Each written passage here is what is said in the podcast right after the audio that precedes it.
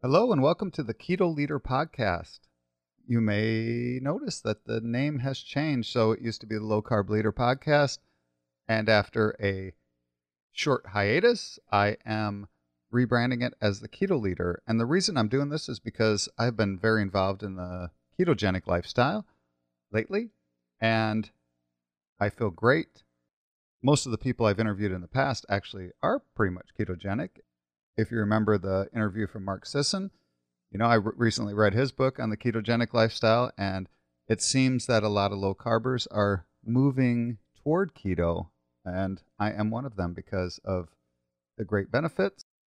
I have also been taking exogenous ketones, and they have been doing amazing things for me. If you remember in the past, I was somewhat opposed to them, and you know, you have to admit your mistakes, and I admit them, and now I eat ketogenic and I take exogenous ketones, and it's a great combination that I've discovered. So that's what this is about. I am planning on bringing back the podcast. It will be interviews and maybe solo episodes. I'm going to try to keep them short because that's what all of you asked for. So when I interview somebody, it always lasts longer than 15 or 20 minutes. So I do break it up into a couple different parts. I am glad to be back in the podcast world. So you can still reach me at dan at the lowcarbleader.com. I, hey, I do have a new Keto Leader Facebook group. It's called the Keto Leader. So you can find that at facebook.com forward slash groups forward slash the Keto Leader. So check that out. I think I have about, I actually have about 5,000 people on that. The Low Carb Leader Facebook page is still there, and that has about 52,000 people now. So I am going to be exclusively talking about ketogenic lifestyle, and the podcast may still pop up as the low carb leader because it takes a while for all of that stuff in the internet world and in the cloud to change. Sometimes it never changes. So that's it. So I am glad that you are listening, and I'm very, very happy to be back. This episode of the Keto Leader podcast is brought to you by Pure Therapeutic Ketones. If you followed this podcast, you know that I have been involved on a low carb and ketogenic lifestyle for a long time. It's actually been almost 10 years now. Uh, before I started taking these ketones, although I was very strict in the way I ate, my energy was never quite there. I was always tired in the afternoon. You know, that two o'clock slump, I just couldn't get past it. So I was very unproductive. And the worst part was my sleep. I was being low carb. It dramatically affected my sleep. I kept waking up at 2:30 in the morning. But after taking ketones, all this turned around. My energy is now incredible. I only drink coffee now because I like the taste. I no longer need the caffeine and I sleep great. It's I sleep through the night, I wake up refreshed, and then I start my day again with ketones. If you need energy, better sleep, or if you've actually stalled or hit a, a plateau you can't seem to break through for fat loss, you definitely want to try pure therapeutic ketones. And if you're interested, a great way to start is doing a five day or a 10 day experience. And this allows you to try them and to try the different flavors. Email me at dan at the lowcarbleader.com for more information. And as a special to you, the podcast listener, I am offering a coupon that will save you $5 off the five day experience or $10 off the 10 day experience. So, this is a great chance to try it at a discount. All right, here's part one with Ivor Cummins. We have an awesome guest today. Ivor Cummins just wrote a book and uh, we're going to be talking about the book, but we're also going to be talking about his background and why he became interested in low carb and keto and everything else. So, name of his book is Eat Rich, Live Long. Welcome, Ivor Cummins. Thanks a lot, Dan. Great to be here. All right, rather than uh, reading your bio, which is pretty impressive, but why don't you take us through your background and how you became interested in this movement? Right. Well, originally, uh, I generally ate healthy. I, you know, I'm 50 years of age this December, but generally ate healthy, or at least I thought I was eating healthy, you know, healthy whole grains and not eating too much fat. Uh, but several years ago, in 2012, I got some routine blood tests uh, prior to having an operation for a, a bicycle accident. And uh, a few of the metrics came up really, really high. Uh, so serum ferritin and the liver enzyme GGT and the cholesterol was high also. Uh, so basically, in my day job, I'm a professional problem solver in engineering. I originally did a biochemical engineering degree. So I've been a manager and a kind of a team leader for decades in engineering complex problem solving. So when I saw these really poor blood tests and discussed them with the doctor, I noticed that I was way above the population average. Uh, and I knew instinctively, even though I didn't understand those tests deeply at this point, I realized they're really high. There's got to be a, reason for that. So, long story short, the doctor tried to explain to me uh, what the reason might be and what the implications for future health were. And basically, the doctor didn't explain very well, very unconvincing. Um, so I went to another doctor and I grilled them, interrogated them, and again, very disappointing, and a third doctor. So I realized then, look, I've got five children, I'm interested in health, uh, I'm going to have to find out what this means. So I went and I researched myself back to the actual literature, PubMed, ResearchGate. I had corporate logons to all the, the data. And uh, I began to research it. And within a few weeks, I narrowed down to carbohydrate metabolism essentially. So I realized that all the healthy whole grains I was eating, uh, I was a, a, fiend for fruit, fruit juice, you know, five a day. I used to like juice and drank quite a bit of that and uh, I was eating a low fat diet. And I found out that my liver problems, my elevated serum ferritin, all of these things connected into excessive carbohydrate in the diet. All right. So going back, you just turned 50 in December. So did I. So when's your birthday? I want to see who's older. I'm 50 on the 29th of December coming next December. Oh, okay. I turned I turned 50 on December 3rd. So uh, well, you're yeah. looking young anyway. That's for I, sure. I, I was going to say you are too. Well, yeah, yeah, that's awesome. Um, mm. So, a little bit about your background. So, biochemical engineering. Mm. So, kind of describe about what, what did you study there in that program? Right. Well, uh, in second year in the chemical engineering course, you had a choice to do biochemical or classic chemical. And the main difference with the biochemical is you did a couple of years of uh, the chemistry of life was the primary text. So you went through all of metabolism, all the proteins, uh, you know, the citric acid cycle, and basically a high level uh, with some depth view of all of human metabolism, the biochemistry of the human machine. Uh, incidentally, it was my favorite subject, bar none, in the four years in college. Uh, so I scored pretty high in it. Uh, but then for 20 years, I worked in you know process industry and microelectronics and fluidics. So I never actually used a lot of that knowledge. Um, so it lay dormant.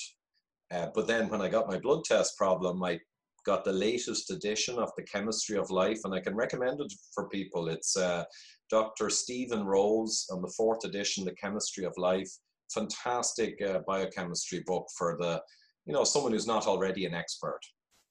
Going back to your comment, we're gonna we're gonna kind of walk through uh, different aspects of your book, but mm. I thought that five servings of fruit or fruit juice per day was recommended. It most certainly is recommended, but then the food pyramid is also still recommended. And amusingly, Dan, they're slightly morphing the food pyramid. So the ridiculous food pyramid with the six to 11 servings of whole grains and breads and pasta, that's slightly changing now. And they're beginning to back away from uh, the kind of bad signs but it's still a heavily carb food pyramid. And the guidelines still generally say 50 to 60% carbohydrate and limit the fat.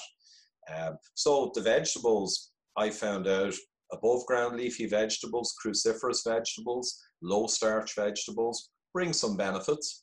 Uh, but fruit juices and excessive fruit all year round obviously are bringing in way too much easily digestible carb uh, and causing a lot of problems, especially in conjunction with fat. So uh, I'd question those guidelines. so Ancel Keys, you know, I've I've described this study to some of my friends, and and they think like I'm kind of crazy because of this this uh the the whole seven country study and how that was kind of I, I don't want to use the word manipulated, but maybe that's the right word. So kind of t- kind of talk about Ancel Keys, and then in your book you talk about the way that the truth is kind of twisted. How are we so off base with our diet? And kind of so kind of take us through the Ancel Keys part of it, and mm. then lead into where we are now. Right. Okay, Dan. Well, we did in the first part of the book. We wanted to make the book addressable or accessible to ordinary people and also to uh, medical practitioners. My co-author, Dr. Jeff Gerber, particularly wants medical professionals who are not low carb and who, who don't fully understand nutrition uh, to be able to access this book and learn.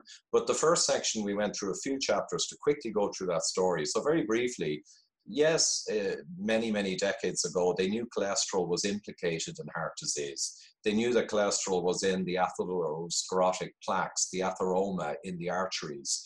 Um, they had a bit of a correlation that higher cholesterol seemed to be a risk factor for heart disease, uh, but they didn't really understand it. So there was a lot of this history of knowing there was something up with cholesterol, uh, and high cholesterol seemed to be a problem. Now, Ancel Keys took this and, and brought it into hyperdrive uh, because he believed that the high cholesterol was certainly causal, and he believed that excessive fat in the diet drove higher cholesterol and hence drove heart disease. So I think you referred to his studies there. The first one was the six country study. Six, six country, yeah. Yeah, that, that was the initial one, and that was just a confection. That was it was a bit of fluff. It, it was a joke to a scientist nowadays. It was just he picked six countries with their percentage of saturated fat and their uh, incidence of heart disease. And he got a straight line more fat in the diet, more heart disease. And the classic uh, understanding now is he chose six countries out of 22. But if you looked at all 22, there was no real correlation. And also, sugar in the diet correlated as strongly but he dismissed that and wasn't interested because his belief system was it was the fat. So he was biased in his beliefs. So the six countries was kind of laughed at by many uh, top researchers because it was just a correlation and cherry picked countries. But Ancel was a very powerful character and he did not give up. Rather than questioning his own work and realizing that he kind of screwed up with this big claim from a correlation, he drove ahead and organized the seven country study. Now, here he tracked the people for many, many years.